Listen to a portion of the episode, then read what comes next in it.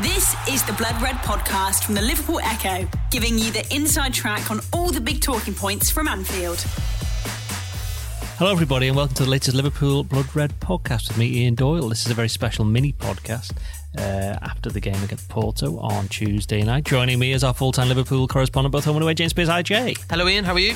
Tired, you? Uh, yeah, You're not very well. You're not very well, are you? No, I've you're- been, I've still been fighting off this lurgy, haven't I? But yeah. Was that your excuse for your driving? I'm bringing that up again. you don't want to. You're not going to be missing games at this stage of the season, are you? No. Well, it's funny, I'm it, sponsored by Sudafed at the moment. Well, it's funny because you had like three weeks off recently, didn't you? To Three prepare. weeks off? Well, it was. It seemed like that. Ten days was it? yeah, Yeah, to prepare for this running, and you've been unwell ever since you came back. I know. I know.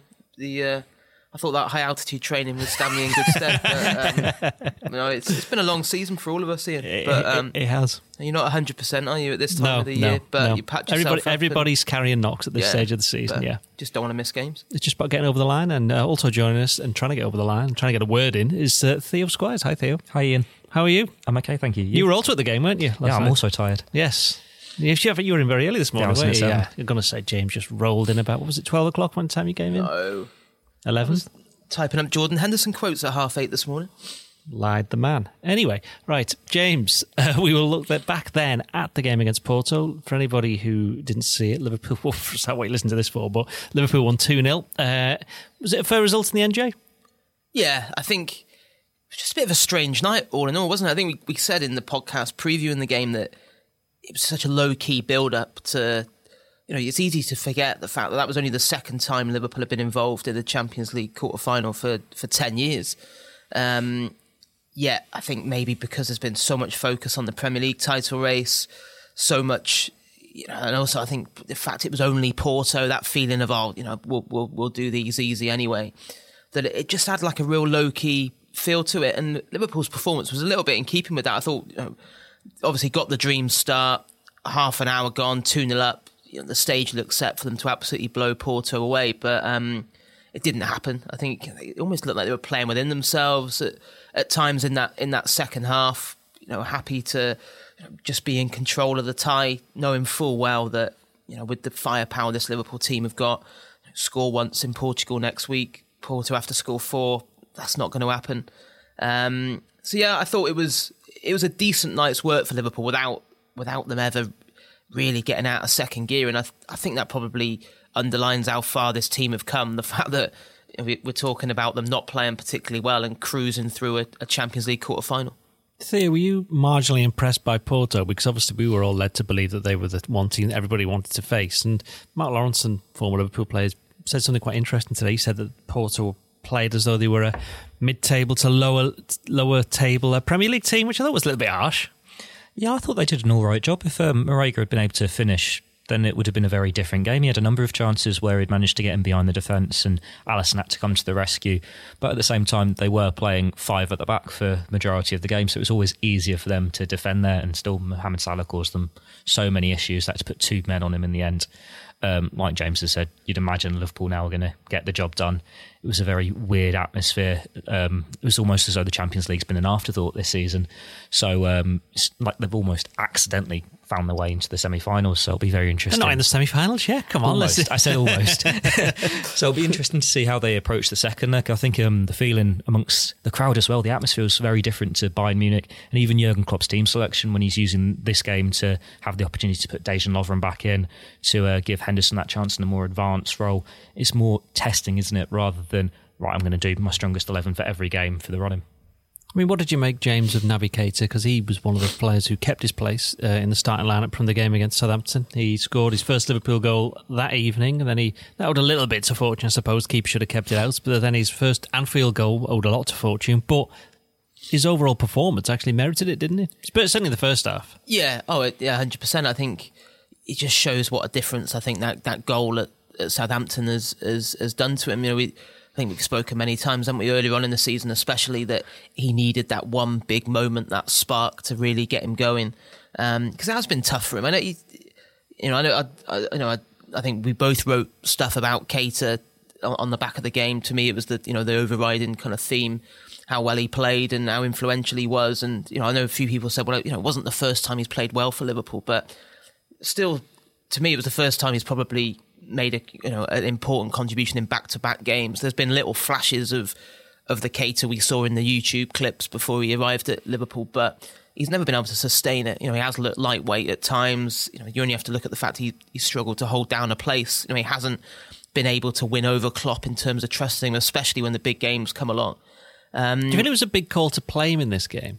No, not really. Or, or, think, or, was, or, was, it because I think it was? I mean, we spoke that Wijnaldum probably needed yeah. a rest, and then suddenly you go with Lallana's injured, which he was. There's not many other options. no, yeah, I think that was. We said didn't we before the game? It was a toss up probably between Wijnaldum and Keita, and Wijnaldum has looked absolutely shattered of late. So, um, no, I think I think it made perfect sense. I don't think it was a gamble of such to to play Keita, and yeah, he just he just grew into the you know the another big slice of luck but you know, even you know, there was other times in the season things just haven't gone mm. for him. You think of the the penalty he should have had against Leicester. There's penalty you know, should have had against Southampton. Yeah, yeah, and you know, so you know, he'll he'll quite rightfully think, do you know what? I've probably earned this this little bit of luck with the you know not great keeping at Southampton, then the big deflection last night, and then suddenly he was imposing himself on the game. You know, really dynamic, picking the right passes, being ambitious with his distribution. You know, winning the ball back. Um, and you could say he was, you could see he was really enjoying himself, and um, yeah, just pleased for him because it has been a real. You know, you, if you if you'd said back in you know August that Naby Keita would have would have had to wait until April to, to get off the mark for Liverpool, then you would have thought that would have massively dented their chances of winning anything this season. They, this title challenge has effectively happened almost without him. The fact that now they've got him on board and contributing is a is a huge boost for the running. I was going to say, but if you'd have said that Naby Keita scores in the Champions League quarter final for Liverpool in his first season, you'd have expected that, wouldn't you? Yeah, definitely. We all expected him to be this big player for Liverpool this season, and it's been a recurring theme that the midfield haven't been getting the goals, but that's now what three of the last four have come from midfield. Uh, what I um, was most impressed by from him wasn't the attacking play because we we're used to seeing him with the ball at his feet, running forward, taking people on. It was the defending and the pressing. Um, I think there was that one moment where Iker Casillas threw it out short and he was straight on to Liverpool's left hand side to chase down the fullback. Uh, he got shrugged off, but then he ran inside to go central, eventually forcing the ball back to Casillas. And that was the real difference there. You can see the goals have given him that confidence to really make that contribution to Jurgen Klopp's side. I mean, uh, Jordan Henderson, James, if you're paying attention. Jordan, I am paying attention. Jordan Henderson, he was recalled to the starting lineup after his impressive cameo at Southampton. And again, he played in a slightly more advanced role. And Jurgen Klopp said after the game that, you know, jokingly said he apologised for the previous 18 months because it's clear that he's been playing him in the wrong position. But, you know, we, we, can do, we can do about a million pods on that. But just talking about Henderson and his performance on Tuesday, it's a great pass for the uh, to set help set up the second goal, but just overall, certainly in the first half again, Liverpool obviously, as we mentioned, played a lot better in the first half than the second. First half, if they do get through, that'll be the bit that's you know gotten the control of this time, potentially seen them through. And Henderson was key to that. Yeah, yeah. He, you know, when he plays like that, you know, he really sets the tempo with you know the way he gets around the pitch and um, and yeah, the, the last two games, you know, the, the contribution off the bench at St Mary's and then and then last night has been a timely reminder that there is a lot more to Henderson than just you know some kind of midfield wrecking ball that can shut down space, make tackles, and pass the ball sideways. Um, really interesting the fact that you know he, he told the TV didn't he after the Southampton game last Friday night that he'd had this conversation with Klopp um, and asked him about the possibility of playing a bit further forward. Klopp obviously took that on board um, and has given him that opportunity to to to to show what he can do, and he he certainly grasped it. I mean, I don't I don't suddenly I don't think I don't think it means suddenly that. I, I think Klopp was partly tongue in cheek, the old you know apology for oh, I've been playing him out. He's, he's, done, he's done that before. Months. He did that with um, the, um, with Salah, didn't he? Yeah, I mean, it, you know, it's it's been a case of of, of needs must. Uh, you know, and you know Henderson you know, I know he, he gets a lot of stick, but I think he's proved himself to be a very able defensive midfielder. He's shown he can do that job. He's had, you think back to probably PSG at home this season. You know, it's he, he's had some brilliant performances in in that in that particular role. But I think as gradually we've seen Fabinho get his feet further and further under the table, um, you know, it's given Klopp that option to to play him a bit further forward, and it's almost the Henderson we saw in in the first kind of year or two of his his Liverpool career. You know that you know the, the the athlete who was you know bounding through and breaking lines and and, and getting up in support of, of the attacking players. And it's it's it's just you know it's another little interesting subplot to this pursuit of of of, of trophies. The fact that now you know suddenly with only a month left of the season, there's been this kind of tweak in terms of using the captain, and I think you, you could just see how fired up and hungry he is, and of course you know especially with Chelsea on the horizon now. You know, it was a game.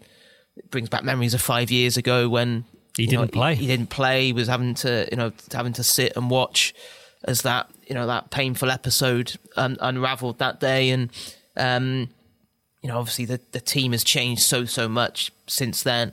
Um, but, you know, he's still there and, you know, he, he'll be absolutely, you know, more desperate than anyone to, to finally take that next step and get over the line. And I think, it, you know, his performances against Southampton and again against, um, Porto j- just showed just how hungry he is for, for success. The Blood Red Podcast from the Liverpool Echo. The Blood Red Podcast from the Liverpool Echo. Somebody else who was hungry, Theo, uh, certainly in the last few weeks, has been Roberto Firmino. He scored the second goal, but just his overall play, certainly in the second half when Liverpool didn't perhaps have as much of the ball going forward, but some of the footwork from Firmino, he did it in front of us, didn't he? Where we sit in the press in the press box, it's just the crowd loved it, but it, it, it isn't just for show, is it? Everything that he does has got a purpose. He's not. He doesn't do like showboating, does he? No, he's a very effective player. Um, remember earlier in the season, was it the back hill against Cardiff just to keep the ball in play, where he's not made a player? It's all for a purpose. There's substance to everything he does, and it's quite telling that Liverpool they're stepping up performances a bit just as he's finding his level again. And it's a good thing for the side that you've got a number of players now who are increasing their levels during this final six weeks of the season. It's not just Firmino, like Mohamed Salah, he's got his goal on Friday night. Hopefully he's coming back into form. So when we've had these winter months when they're almost having to rely solely on Mane, they've got the midfield coming forward as well. And it's a great um, move for them into these final games because Jurgen Klopp is going to have to rotate. As we've seen last night, it isn't just going to be the same 11 and we've gone from saying there aren't many options in midfield to well, how do you pick the three now? You could easily have two midfields that are going to be very strong. I mean, what what did we make of the performance then without Andy Robertson in defence, Theo? Because he was obviously missed. Certainly, I thought Sadio Mane missed him because he was he wasn't quite as effective. He didn't have you know James Milner didn't overlap as much, and Klopp said afterwards that Milner was in more of a protective role and that also underlined why Trent Alexander Arnold had so much of the ball going forward the other way, which obviously is where the second goal came from. But I think, do you think they missed Robertson? Yes and no. Um, I think James Milner he was probably feeling his way back into the role because he hasn't played there for a while. But um, it was his what clearance early on mm. that helped set up the first goal, and Liverpool needed that experience. Um, when you look at the, I mentioned him earlier, Marega, his performance, he was targeting very much Alexander Arnold, at targeting Lovren but they didn't really ever try and get at Milner, which is quite a surprise, really, when you think you've got a midfielder who isn't known to be quick, um, playing out of position. It says a lot about his ability there. They didn't really miss Robertson. Yes, they missed his um, ability to get forward, get balls into the box. But when you've got the quality on the other side, when you've got Henderson getting forward on the other side, Liverpool have always got players who can get balls into the box. Now, James, Dan Lovren played, and I remember that we were talking in the pod before the game, and you suggested that he might get a game, and I laughed at you, which... Uh, not for the first time. Yeah, not for the first time, but you were right for once. I was, thank you. You seem surprised. I am very surprised. Um, what did you um, make of Lovren? Because it's easy to forget that was Lovren's first start since the since FA Wolves, Cup game against yeah. Wolves, which is more than three months ago. Yeah, yeah. I've, it just it was something that crossed my mind just because I thought it, I think it, it probably Klopp's rationale would have been I'm going to need Lovren at some point hmm. in the in the next. Five, I know what you're going to say is the fact that this is the one game where Liverpool thought this is the one game where I can bring somebody in and change things. Yeah, it's, it's a Champions League quarter final, yeah, and, then, and, the rotating players. But then, but then that that just shows just how important every you know the, the does it show? Gonna say, does, it, does it, show how important not only every game is, but also how every player is now? Yeah, yeah, yeah, yeah. And I think just you know, as bizarre as it sounds, to think that the Champions League quarter final first leg is is the one to take a risk or whatever in. I think it was just because it was a night where Klopp knew Liverpool were going to dominate possession and territory. I think I think he would have been surprised and probably worried at times at how much Porto did actually create because, to be honest, I think you, what you said earlier on was right that they were much better than I thought they would be. And I think I think Mark Lawrenson's been a bit harsh there, describing them as a mid to bottom table Premier Depends League what he was expecting. Maybe he was expecting it to be brilliant, so he's, he's come at it from a different way. Yeah, but you know, I, th- I thought I thought they they they were impressive. Even you know, I, you know, it was an absolute body blow for them, wasn't it? That early goal because they'd actually started the game really positively, and then Liverpool first attack, massive deflection, and then suddenly, you know, after the with the memories of what happened to them last season at the hands of Liverpool.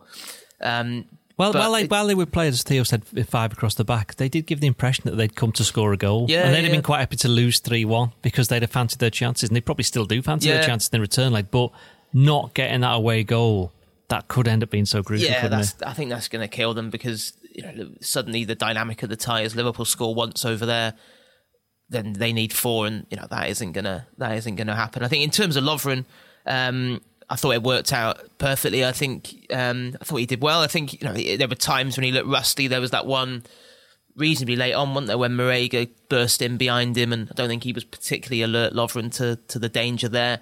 But you know, a couple of other times when he made big, important interceptions and challenges, and um, yeah, just absolutely crucial that he got those minutes under his belt because he's he's had such a stop-start season, Lovren, and I know he divides opinion, but um, you know he is a he is a top-level defender. You don't you don't get to play in Champions League and World Cup finals unless unless you are top level.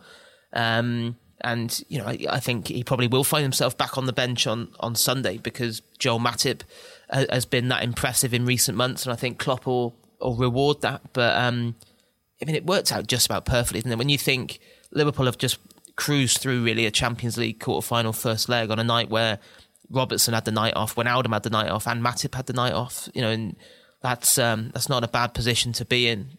Suddenly looking ahead towards Sunday. Then, uh, Let- go, sorry, Klopp's going to have such a decision to make with that defence, just because uh, whilst Matip has impressed, he, it still isn't as strong as it was during the first half of the season. Like we've been talking about how good the record is, but I think they've only now what kept one clean sheet more than Man City in the league. They've only conceded one less than Man City, and the goals are going in a lot more frequently than they were. So when you've got Joe Gomez slowly coming back, maybe now is the time to edge Lovren back into the starting eleven because I think we'd all be quite worried if Joel Matip's the one partnering Van Dijk at the start of next season. That's a little bit harsh. I, I just don't trust him still. I think on form, you'd have to stick with him. I know what you, I know what you mean. I, I, I'm not I'm not a massive Matip fan, but he surprised me how well he's done in the last few months. You know, I I I, I thought that as soon as Lovren was fit and ready, that he would come back in, especially with Gomez taking longer than we thought he'd be out for. But I think if you're picking it purely on on form, then I think Matip, you know, you you, you have to bring him back. That's an example of Klopp trusting his players when they, when they're in form. Now let's talk about VAR because I know we all love it. Um, there were a few decisions that went for Liverpool. Really, basically, there was uh, the handball by Trent Alexander-Arnold, which turns out he, I think we agreed he was off the pitch, wasn't he? So it can't possibly be handball. Uh, there was the offside, what wasn't in Liverpool's favour, the Mane, which was offside, and the referee, uh, the linesman, was sorry, tight, that. well, the linesman gave it, and it was correct. So you know, and, and it didn't take them long to check it. However, then there was this other incident where, first off, for anybody who was in the ground that wondered what on earth was going on, because a couple of minutes after this incident, uh, George Sephton, who was informing everybody of the when VAR was being used, basically said that VAR, VAR check had been completed without actually having told anybody there was one going on. And this was just as the game was going on as normal, so no one knew what that was about. We we did. Everybody in, watching uh, on television at home knew, but and so did we in the press box. Would we have replays? But for those in the ground who paid the money, they didn't know what was going on. And this was the incident where they were checking for Lovren uh, handling for a penalty. I mean, I think it hit his shoulder, didn't it? So it wasn't a penalty. But then when the game went on, there was the Mohamed Salah on Danilo, which must admit, I don't think any of us spotted at the time, did we? Because because of the way that the game went, it was over so quickly. But when you saw the replays and you saw the pictures, it wasn't great, was it? No, I think uh, Salah can count himself very lucky that that wasn't spotted. Um, you could tell he was frustrated that he'd gone close a few times and not got his goal, and he was just getting more frustrated as the game went on. Whether it's a, a deliberate follow through or not, I'm not sure. Like just seconds before, he'd done this a similar sort of challenge without a follow through to win the ball back to create the opening in the first place. Um, I'm not sure if UEFA can look at that retrospectively. And They give- can't. They can't. basically the answer to that. Yes, they cannot. No. I, Sorry. d- I didn't think it was malicious. I think it was clumsy more than anything else. Um, They didn't make a massive deal of it at the time, No, I- did they? I- I- That's probably think- why we didn't admit, though we didn't see yeah, it. well, I think, and that is why because he didn't. He didn't it wasn't like it wasn't one of those. Doesn't ones mean it wasn't a foul. proper- Like, yeah. No, it was, it was it was a foul. I mean, the ref gave a free kick, didn't he? I think. Did he? I'm sure he gave it. Was it before or after the, the Lovren penalty shout? It was li- was literally during. seconds. Yeah, it was yeah, during the review that nobody Yeah, knew yeah, was even yeah, going yeah. on.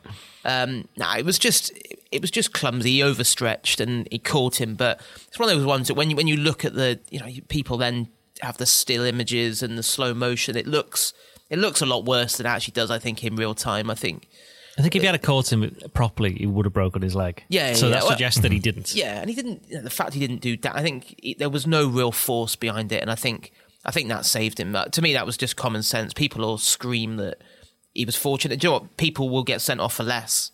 People have been sent off for less, yeah. this season. Markovic Um, against Basel a few years back. somebody's but nose. um, no, I didn't. I don't go along with the idea that you know he's he's absolutely got away with one there. I think I think it was in, in the end it was the right call. One final thing, then we'll talk about Porto in terms of the second leg. I mean, James, you were there last year. I mean, I was there 2007 for a group game. Nice stadium. I mean, the atmosphere when I was there wasn't particularly great. However, it'd be completely different in this game, James. But Liverpool will know exactly what to expect 'cause they were there, you know, 13 months ago. Valentine's night. Yeah, it was. Um, yeah, I think you know that. I think that helps the fact that you know no great surprises. They know you know that it's it is a decent stadium.